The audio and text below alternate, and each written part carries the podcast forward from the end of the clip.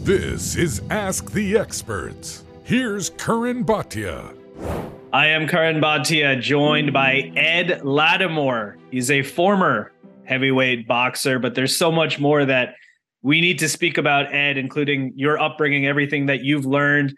You're now helping people, teaching people um, through all your different channels. So, first of all, Ed, how are you doing today, my friend?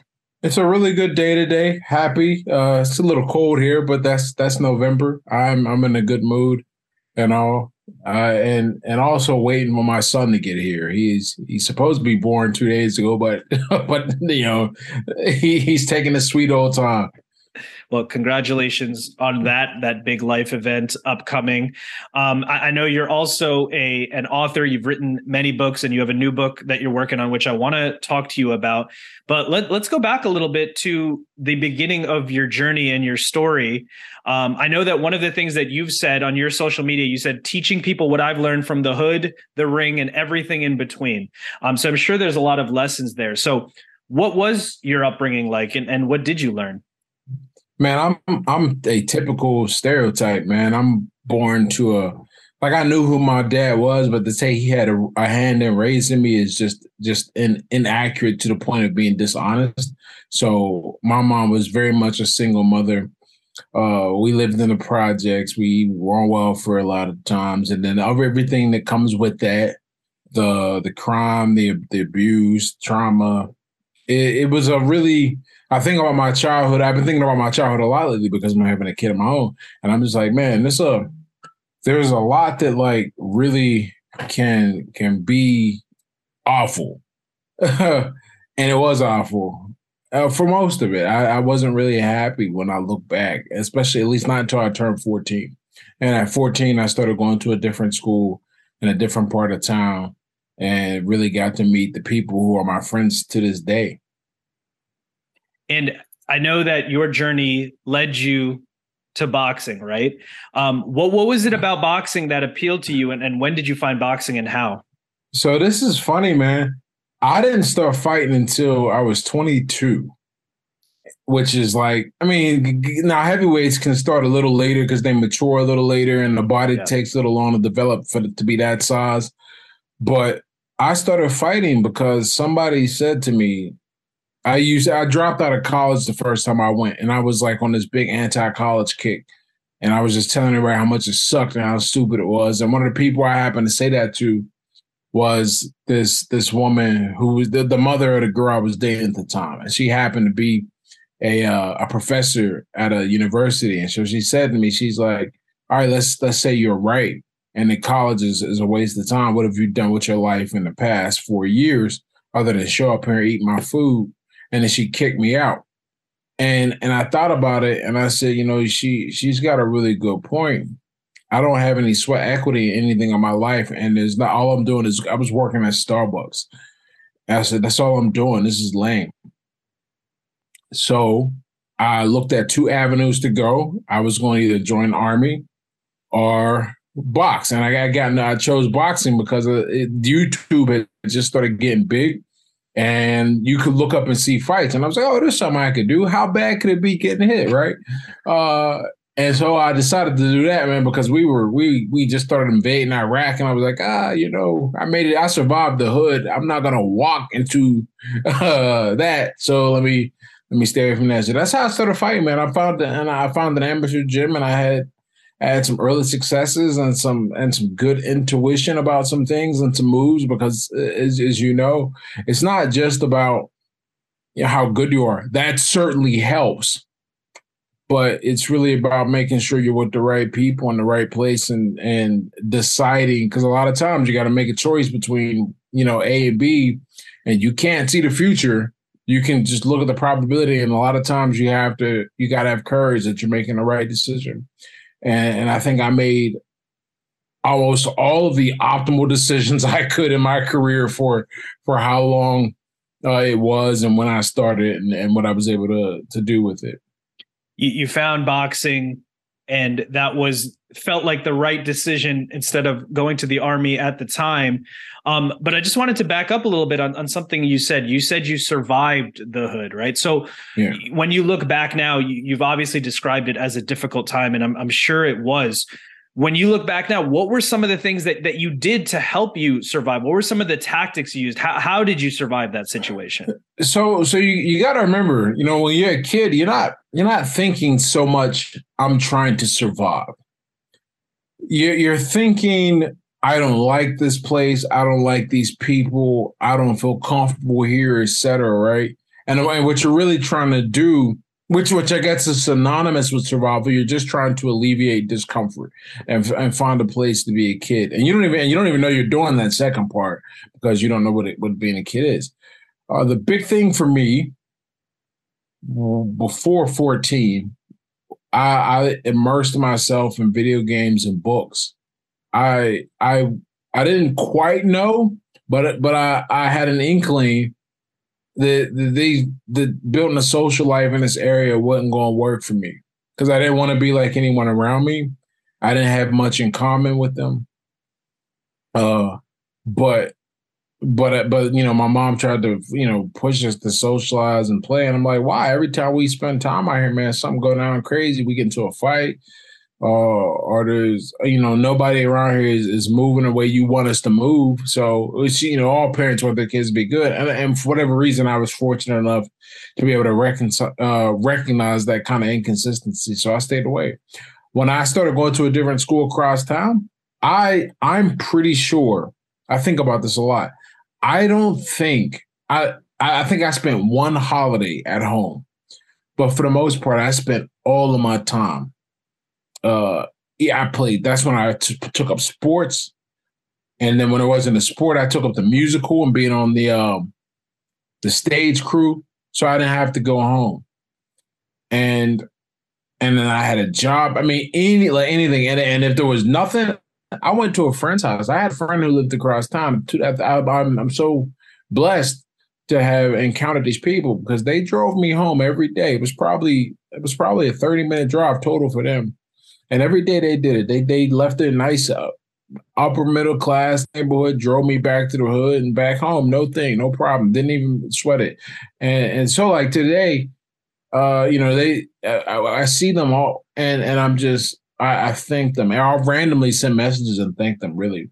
they invited they came to my baby shower and everything. There, there, were, there were more in many ways, more parents to me than my parents ever were you, you went through a lot you found boxing and i know another big part of your journey was addiction right you you said you had an addiction to to alcohol you were yeah. able to to overcome that and now you're sharing the lessons that you've learned and i know that part of it was you lost your shot as an olympic boxer and that's when you started to to understand a little bit more about your your battle uh, with addiction what was it about losing the the shot at the olympics that that made you realize that so you know, first off, that year we got really lucky, man. That's when uh well Michael King was involved in everything, and we ended up with like a second Olympic trials, which is crazy. He had that much money in pool, and I was part of that that program out there in Cali where he was putting that together with, with Charles Martin and Dominic Breazeale came out of. Uh, so so it was it was a cool time to see that. But when I when I got recruited to go out there, it was very sudden. Like it was so sudden, in fact, uh, I didn't have any money, but they were paying, and I was I was like broke for two weeks, just living off of whatever I could find. But I was lonely, and I didn't I didn't have like I had some friends that lived up in Burbank, where they had us down in Carson, and that's I don't know how well you know LA, but that may as well be another. As far as the distances where I'm from, that's huge. It was like an hour. I was just lonely, man, and and I realized uh in that loneliness that my way to cope and bond, it all dealt with booze. And and when I when I lost my fight at home or when I won, I would drink. But but losing that, that's that sucked, you know. Because because you know, I want to be clear, me, me, losing that fight, uh, ironically enough, against against Dominic, uh, is is what is is uh it, it didn't I, like I didn't feel like drinking after that, right? but I but it made me think about how a lot of my training was sacrificed because I would drink right after practice or whatever. It made me realize that I didn't have anything to rely on to help me but but alcohol because I didn't have any friends out there, anything like that. It, it really uh, uh, uh an event that that is taken from not taken because uh, it certainly wasn't taken. I got beat straight up. Uh, when you when you miss something, that's when you realize how strong the systems in your life are. Okay, what's going to catch you was there, and I didn't have anything. It's, it's, it's actually like when I think back on it, I actually kind of feel cold, man, because uh, you know I went back to my apartment in, in, in uh, in California, and I was just like, oh, what we do now? More drinking. Like, like it wasn't. There was no, no, no friends or anything like that. And I was like, I never want to have that that again. And so, and then I didn't stop drinking then because because you know that's part of addiction, right? You you might realize it's a problem, but you don't do anything about it. But it's one of those things that that that does sink in your head, your mind, and you start thinking about it, and you and you can't escape it. I'm sure it was difficult to to overcome that. And I'm just curious if you have any words of encouragement or advice to people who may be listening to this who are going through their own battles with addiction. Anything that that you'd like to share with with people going through their own their own battles? Yeah, you know, I used to be the guy that would tell you you can stop drinking and and then spend time around your old friends. And I don't believe that anymore. I think what you have to do, you got to do two things. Now, you don't have to get rid of your friends. I'm not saying that, but you got to take a break because you're gonna have to learn how to re. You're gonna have to be learn how to be a different person because a lot of times, even if we remove the addiction factor, and we just talk about society, especially with alcohol. Alcohol is the worst because that's the one we made legal. Uh, is is you don't know how to do anything without the booze. And you got to learn how to do that. And you got to learn how to do that without the temptation. So change your social circle for a little while and then pick up new hobbies and new ways to be. Do stuff by yourself. Have people meet you for coffee instead of booze. And because what you'll what you'll learn, a lot of people are afraid to stop. It ain't because it ain't because of how people gonna look at them uh, because if you you think about how some of the crazy stuff you do drinking, it ain't that. Uh, and and and I think a lot of times it's not even a pure addiction in a, in a physiological sense. The thing that keeps a lot of people drinking is that they have no idea how to live without it. And and and, and that sounds weird, but it's the truth. And if you can convince yourself you can live without it, and not like oh, I'm going, I'm fiending for it. Like you're twitching. Like, no, I can, I can go to the bar and watch a game. No, not at the bar, but like I can socialize with my friends, right? And my friends still like me, and we connect. But there's no alcohol in the picture, and you go, oh wow, I can do this. That's a baby step. You find a way to entertain yourself. You find something you really like doing besides sitting in a bar and watching football and drinking booze. That's a baby step. You find a way to build respect. That's what fighting did for me 100% is is you find a way to build respect instead of being liked. Because when you drink a lot it's easy to be feel like you're being liked and the man. It ain't it ain't nothing though. It's, it's nothing. But when people start respecting you little baby steps these little changes you start to build a life without it super easy it's it's step by step brick by brick if you will. And it sounds like just in just like in a negative way through addiction one thing can lead to another in a negative way. It can also happen in a positive way as as you build up personal satisfaction for who you are as a person your environment the things you're able to achieve without different types of substances and things like that um, is is the message that i'm getting from you i'm hearing from you. And hopefully that would be helpful to people who may be listening to this. Uh, just take that first step and try to build off that um, I wanted to talk to you a little bit about your boxing journey. You did turn professional in the heavyweight division in 2013, and you actually worked up your record to 13 and 0, seven knockouts by 2016. Um, mm. Around that time, you know that that's a good starting record, undefeated. You've got some knockouts under your belt. Uh, do you remember back to that time? What were your ambitions in the sport of boxing? What were you hoping to do in the heavyweight division? Um, so, so you know, I think I, I never had an ambition to be like this this world champ. I always wanted to be the best version of myself I could be. Always. And and if if I did that, I figured everything else would would fall into place. Now, I understand what it means to do that in, in multiple areas. You know, even the level I get, which, which we're like, if we're gonna like go across the spectrum and look at what I did as an amateur and a pro, Um, you know, I I think I'm a legitimate professional athlete. You know, there's a lot of guys that just turn pro and just go, well, like not at all. Especially now that I'm teaching, you, you realize how little a lot of people know about, about boxing. Ray Met, uh, what Roger Mayweather said it best, man. You know, most people don't know shit about boxing. This is true, but um. Uh, at that time in 2016, what I what I recognized it was weird because I, I don't know how to deceive myself. I never got I never got comfortable lying to myself, and I took I took a look at the future. And I looked at my skill set, where I was strong, where I was weak.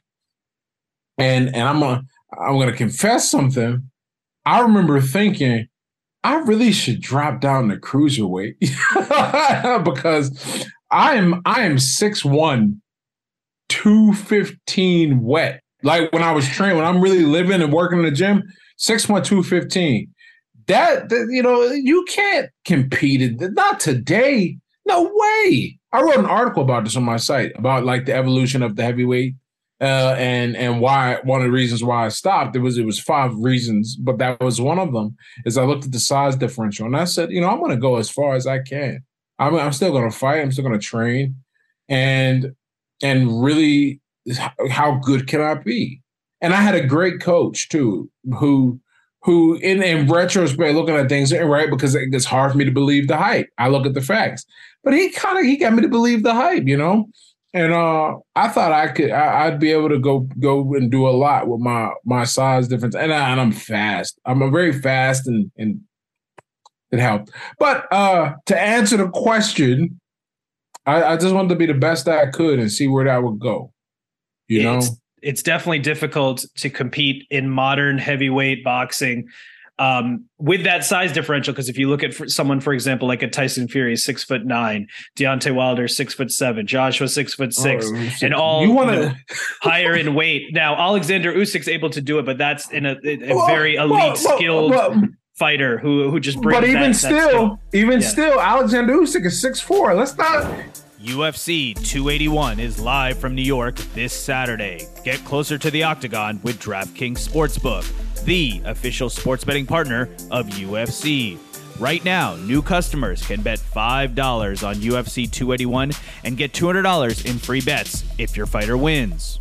Check this out. Right now, everyone can earn up to a 100% boost with DraftKings stepped up parlays.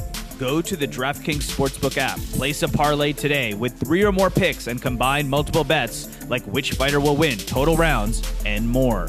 And this honestly is a great card to do so. We got Izzy up top headlining, of course, Dustin Poirier versus Michael Chandler, Frankie Edgar in action, Dan Hooker in action. I mean, you really can't ask much more from a big UFC card. With payouts bigger than ever, DraftKings Sportsbook is where I go to bet on UFC. Download the DraftKings Sportsbook app now. Use promo code CURRAN, C U R R A N. Throw down $5 on UFC 281 and get $200 in free bets if your fighter wins. That's code CURRAN this Saturday at DraftKings Sportsbook, the official sports betting partner of UFC. Minimum age and eligibility restrictions apply. See show notes for details. The average heavyweight height is six four now and and and you know, I'm giving you the average. If we look at the median, we'll see that's skewed heavily to the left. And for people who don't know what that means, that means yes, the average is six four, but most people are like six six six seven, and there are only a few of us who are on the other end. So like it's not even like oh half of the people are going to be taller than six four half of them are going to be under. Nah I'm, I'm, more of them are going to be like it's more like 80% of them are going to be taller than six four and maybe even more. Uh, so so that that height difference was a big deal. And then with that comes a what because the real issue is the weight. Like the height you can deal with. That's not a problem. The issue is the weight. Uh well, i fought a guy that was, was two, 250 and and two and, and I'm I'm strong and in shape, man. But but if you if you push the pressure and lean on me, I I don't have enough. I don't have the weight behind me to move an extra 35 pounds without eh, eh, without a significant uh, expenditure of energy. So it, it, it's fun. If I could go back and do it again, I would have dropped the cruiser. I'd have just cut that weight. But it didn't make sense then because because the because the the evolution of the game, you know, heavyweight division is the only division you can really make money and not be fighting for a title. and and I did everything in the heavyweight. When I got signed by Rock, they signed me as a as a heavyweight. So I was kind of like, oh well, here we go. I'm, I'm sure the size differential was tough for you. According to your BoxRec, one of your opponents was over 300 pounds, um, so that must have been that must have been difficult. And and some of the fights that you had over 250 and opponents like that as well. Um, I wanted to ask you about the end of your official boxing career. So you, you we talked about working up your record to to 13 and 07 knockouts. Later that same year in 2016, you took a TKO first round loss uh, where you were dropped a few times in the opening round and then a draw. Um, so what what kind of went wrong there towards the end of the year career, and why did you decide to to hang up the gloves? So so you know I don't like saying anything went wrong, at least not with the with the Trey Lippe fight. You know, hats off to him. Uh, and you know what's cool about boxing, man? I, I I haven't talked to him recently. I didn't even know he had lost, so I need to reach out and, and see what's going on because uh, I guess he he came in looking a little soft. And as far as I knew, man, he was he was a bit of a disciplined dude. But uh, nah, man, he you know you know what happened? I it took me like six months to be able to watch that fight, and then I watched it, and and I take absolutely nothing away from him. Uh, and I look at what he with the, the shot that he hit me with, and it's it's a smart play. He I thought a straight right was coming down the middle, I'm positioning, uh, just have my hand there ready. It comes around the side instead, and it is a and it's, it's a beautiful shot, right? Like probably right in the ear. I got to watch it again because when I tell the story, even in my memory, it doesn't hurt. I thought I slipped. It was a weird feeling, which I guess happens when your legs go jelly. And he, he got me, he got me fresh and clean early, so I couldn't recover. I had never been hurt like that, at, at, never before. So I was like, you know, clenching up was was a new thing for me. I couldn't even think about how to do it. So so it was a it was a good move on his part uh, to to launch that attack and a good and a, and a good call on their team because because I figured like this. I I knew I would never. Uh, if, if on a business decision, turn on a fight because I know like the big opportunities come when you when you do things that people don't expect you to do. Uh, like like when Devin Haney went over and, and took the belt from from the Australian kid. You know, that, that's not something a lot of people going to do, but he did it now. you know, he, he's the uh, the undisputed uh, for that. But it doesn't always happen that way. And I said, I'm gonna I'm gonna go for it and do this because because if I beat this guy, even if he's only 11 and 0, uh, it's on Showtime and he's the son of a name. Let me do that. But likewise, they're also they're also like okay, this guy's 11 and 0 and he's got a he's got I've got a great amateur pedigree and and I'm trained by a Hall of Fame coach. This is a good it's good for us too. So he showed up and did a great job. And and I I said to myself when I lost that fight because because you know how the fights go, man. And, you know we're, we're, the first fight of the TV, so the, and they don't pay you until the fight is over. To the, to the, not the fight, to the whole event is over. So I'm so I'm standing there on the side, watch all these fights, just saying like, afraid to check social media and shit because you know it was on there. But I kept telling myself it's gonna be the best thing that ever happened to me. Uh, it, it, but I hadn't made any decision to stop. I, I didn't even have to make, make, a decision to stop after I lost uh, Willis. I'm not lost. I drew with Willis Lockett in December. But I did say I was going to take time off, finish my degree because I, I had I had like 20 some credits left in my degree and, and doing physics and boxing is a lot harder than you would think. So I took some time off. I was in the gym in 2018 getting ready for like had, I had an opponent. They reached out to me. They want they were gonna fly me to New Zealand to fight this guy with a decent record. And and looking at him on video before I showed it to my coach, I thought I could beat him. But I know that fighters are supposed to think that. I showed it to my coach. He thought I'd be able to beat the guy too. Seemed like a great intro to come back on. And and I went sparring with this kid, Cassius Anderson, man, hits like a goddamn freight train. And he he he threw a jab or a right hand and he hit me in the eye. And I knew it immediately because I suffered the same injury sparring against Charles Martin as a uh, as an amateur, but I suffered it in the other eye and I had to get surgery, a blowout fracture. I had the same thing, and you, you can't fight with that. You got I, I had to pull out. And after that point, my coach said to me, because first he was mad because I went sparring with Clay's Cass when I asked him. I just just drove up to uh, Toledo and, and, did some sparring. After he after he chewed me out, he was like, "Yo, look at your life. Why are you still doing this? um, because at that point, that was the, the the same month that happened was I just graduated. I graduated with my, my degree in physics. That was the first month I made more than 10 grand online. I actually made like 33 grand that month. Uh, and he's like, What are you doing? You don't like I'll train you if you want to fight, but but you're my friend. You don't have to do this anymore. A lot of guys, they gotta be, you know, like, yeah, I know how it is because I was the. You gotta be hungry. You otherwise you're gonna get seriously hurt in there. So that's that's ultimately what happened. And then I toyed with the idea coming back, but I had made a decision I would never do heavyweight again. So if I couldn't get my weight naturally to like 215, I would I wasn't thinking about it. Yeah, I was gonna I was gonna do that thing where I drop a weight class, but but you know, they need to invent that weight class. They were talking about it, the the, the what it was like 202 to 230. They need that because there's a lot of athletic guys, man, that, that like what would make some noise, but you're not. I don't care how athletic you are.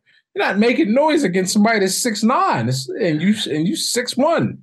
There's certainly been talks about the super heavyweight type of weight class due to due yeah. to larger heavyweights and the disparity of you know 200 plus can be a huge range. Um, I, I, wanted to ask you, you, you mentioned you got your bachelor's degree at age 33. Um, you decided to step away from boxing as a professional. And, and when we see you now, uh, I know you have the Stoic Street Smart uh, newsletter. You're, you're an author, as we talked about. You're active on social media, helping people. So, how did you transition into now going through everything you did and helping others and teaching others? So, man, I'm I'm a natural teacher, man. I I really I'm really happy. I think everyone should find something they love as much as I love teaching. And and and I'm not just saying that. You know, for example, I um when I lost the fight, you know, you know how these how the promoter game is, man. Before I got home, I had a letter that was FedEx overnight, let me know I was done, right? That they would cut my contract.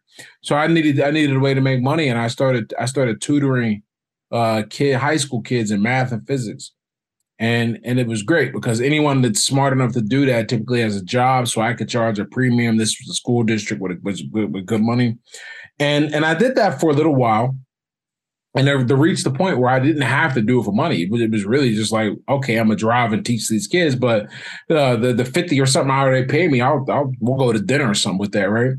but I kept doing it, man, because I, I, really just like breaking things down. It's the same thing I'm doing now with at, at bo- coaching boxing a little bit. I'm, I'm not like a full time coach working on a, a fighter, but I'm there tweaking mechanics and showing people things, things insights you only get when when you when you do it for a while.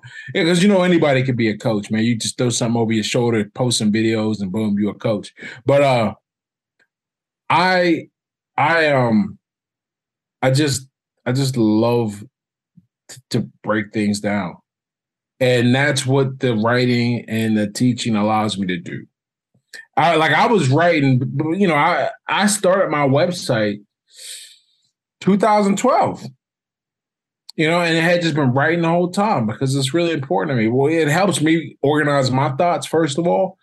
And the other thing it helps me do is is that I take something, I put it out there and they get it because I think I've had a fairly unique life, right? Certainly an instructive life if you if you know you, you you take the lessons and use them. So I try to polish them, make them usable, uh, presentation wise with the writing style and uh, and the craft, and, and that's where that comes from. And, and if you notice, I'm, I'm big on Twitter. Not on uh not on Instagram or well Instagram is getting bigger, but but like not YouTube. I mean, because because I like writing. I'll probably do some YouTube stuff, especially as I as I move into promotion for for a book and create content because I notice it's another way to absorb. I'm not so arrogant as like, oh, you're not gonna read or you don't get any of this wisdom. Like, nah, man, I'm, I'm a teacher. It's whatever, man. I, I I got a mold that I'm trying to put out to the mediums that are available you've had many pivots throughout your life. You, we talked about the difficult upbringing. Uh, we talked about the alcoholism. You, you're sober since age 23. You got your bachelor's degree at age 33.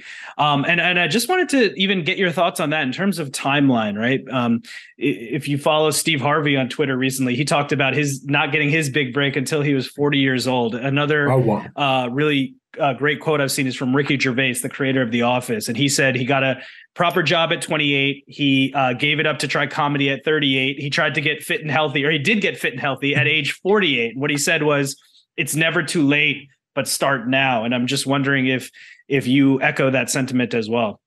Man, not only and, and just just like minor correction, my my sobriety date, I got sober at 29. 2013, December 22nd, 2013 is my sobriety date. So however long ago that was, or however old I was then, because right. it started getting hard to remember. Um, I I think that, yeah, you know, here's the way I describe it, man. And I, I some people have no acceleration in their life. It's all velocity, and they might be high speed or low speed. This is the physics analogy. Uh, you know, you, you get uh, velocity if it's constant, you're not getting any faster or slower. You're just moving at the same pace. The same pace. I take a slice of your life from 38 and 28 and, and overlay them. They don't look any different. You're moving at the same pace, doing the same shit. But if you have a little bit of acceleration, I look at your life at 28 and 38, it's going to look different because you get a little faster each year. You move a little, you put a little more distance between you and everyone else that was moving at your pace. You pass up people who don't have any acceleration but started with a higher velocity. Okay. That is the essence of this. And and really, you know, all that is is, being willing to do something, do something new, do something you've always wanted to do. I, I think I think it's a shame that people let time and age be be a limiting factor. Like obviously, you know, if you're like 80, man, you might have to chill out. That's it. You just missed the boat. But but you might get 20 more years. if, if you didn't make it, if you didn't make it before then, you didn't make it in your 70s, you can make it in your 80s. No reason absolutely to, to, to think you can't. And one thing that that I wanted to ask you about was uh, I think a lot of people suffer with imposter syndrome when they want to try something new. And, and there's something that you tweeted out which resonated with a lot of people. You said, Someone with half your IQ is making 10x as you because they aren't smart enough to doubt themselves. And uh, that, that tweet, I think a lot of people resonated with that tweet. You can see, you know, it was shared and liked a bunch of times, it was quoted in different places. So let me ask you this How do we not doubt ourselves? Well, you got to remember something, man. I'm I'm a stoic and and really in, in some ways a fatalist. I'm optimistic, but I'm realistic is the best way to put it. I know that I'm going to die one day. No matter what, we going to the same place, man. Okay. So I what do I what do I get? Right? I get like 70, 80 years on average uh to, to do something cool. And it's my life one of the things that you know one of the one of the cool things about having having a messed up childhood is you don't you don't carry any reverence for your parents and family. So you're able to really think independently of that influence which for a lot of people is the strongest influence. I say that to say a lot of people make decisions based on people who ain't got to live their life. Like i don't i never cared what my mom wanted for me. Part of it because i just didn't i mean she was all right. I didn't i, I was not my mom's biggest fan right? But I also knew that her wanting it, if everything goes well, I'm gonna outlive her. And for me to do stuff based on what she wants, that's silly. I gotta live with my life. So all this comes together. You have to live based on what you want, knowing you you know you're gonna die. And most people they're not thinking about you. And if they are, they're all gonna die too. Right? So so there's nothing to hold you back. There's there's nothing to make you think you should be used, and you don't got a lot of time. Remember, 70 years is not a long time at all, man. Like, to put it I'm 37. That means I've been on this planet almost four decades, man. I'm if if middle age is what it really should be, I'm middle age. Right? It ain't, it ain't got nothing, you know, it's not your your 60s or your 50s and 60s because people ain't living on average to 100 and 110, you know? So that's uh that's my my advice to that to that man. You you just gotta take action and remember you ain't got a lot of time and no one cares. But you gotta live with your life. I I, I just could not and I hated it because I have had to try and live that way. I could not live knowing I could do more. I could have more and be more. You know, it, it just wouldn't work. That's you know that's why I'm working on the the next book because I know I have to do that. What else would I do? Just just tweet a bunch on social media? Yeah, that's gonna be cool, and, and it works. But it, it's it's just being good enough. You know? it's it's amazing what people can achieve when you remove that that self-doubt that's it's it's sometimes it can just be the person that's looking back at you in the mirror that's the one holding you back and when you can get past that um great things can happen it's almost like the fear of of starting something new can can be scary but then you have to think about the fear of looking back one day that you didn't do that and that could be much worse. Um, you you've had a very unique journey to to get to to where you are now and and you're able to help people now and you're able to create content. Um, if you could go back would you change anything about your journey would I change anything about your journey, man? You know what I always say about regret? It's funny you say that. I, I, say, you know, people people say, "Oh, I got no regrets, no regrets." I'm like, man, you foolish shit. Uh, because and because what they mean to say is is they have no regrets because they like where they are. They like the outcome, and they think somehow that they would not be able to have the outcome, the same life, be the same person if they change something in the past. What I always like to say to add a little more nuance and precision to the point is I have no regrets about the outcome. But boy, if I could change some parts of the process. And I know that's impossible. But what would I change? I would I hated where I grew up, man. I really did. I, w- I wish I could have been born. I, so many times I wish I could have been born to a different family even now as an adult, I think about how I, I, just don't have that bond of connection. I'm I'm making that with my family, but, but, but the family I'm producing now. I wish I, I I wish I didn't have to go through the things with alcohol. Because here's the thing: a lot of people are forgiving. If you get if you get in front of your problems before like the law has to or something like that, like something irre- irrevocable or irreversible happens, people forgive a lot of stuff if you're serious about it. But there's always people who don't. And you'll never know if you would have been you'd have been friends if you wanted a drunk asshole one night. So so I, I have regrets about that. I wish I would have started fighting earlier or fought at a later weight class naturally. I, I do. I'm not gonna lie about that. But to bring a bow and put a put a bow on all of it, I know that all those experiences are responsible for me here. So, with the precision, sure, those three things, I really wish they could have been different, but I appreciate what I have now from because of them.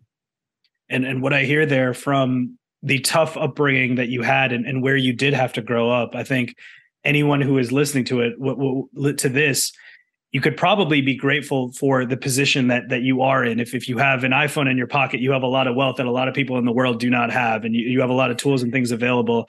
And if you can be grateful, I think you know that can really shift your mindset, and a lot of really good things can happen from that. Not to take away from the difficult challenges that are right. there, but I think that can help the mindset, the mindset. I've, uh, part of it. Yeah, go ahead. I think one of the worst things I hear when people when I talk about gratitude, I'm like, man, you gotta be grateful because you know someone else is without, and they're like, what's that got to do with me? And I'm like, that's the problem, and that's why you have nothing. I really believe that because because it, it's very hard to to make pro- it's very hard to not make progress to be stuck if you if you recognize the, the beauty and wonder of life. But if you have a cynical approach, like why should I feel good about that guy having less than me, or could be in a worse position? That's got nothing to do with me. This still sucks. Well, well, first of all, this still sucks, and and and for whatever reason, you're not motivated enough to change. So you need a different way to look at this this problem, and I, I think that's it's a big deal, man. Uh, that gratitude is huge. I, even even when I was in in a shit position, I was grateful. I'm more grateful now, but I was grateful then because I because I you know you grow up around that that shit and you you see how much worse it could be. You know, my mom wanted a crackhead, for example. That's the first thing that comes to mind. My mom wanted a crackhead. Yeah, I seen her get arrested.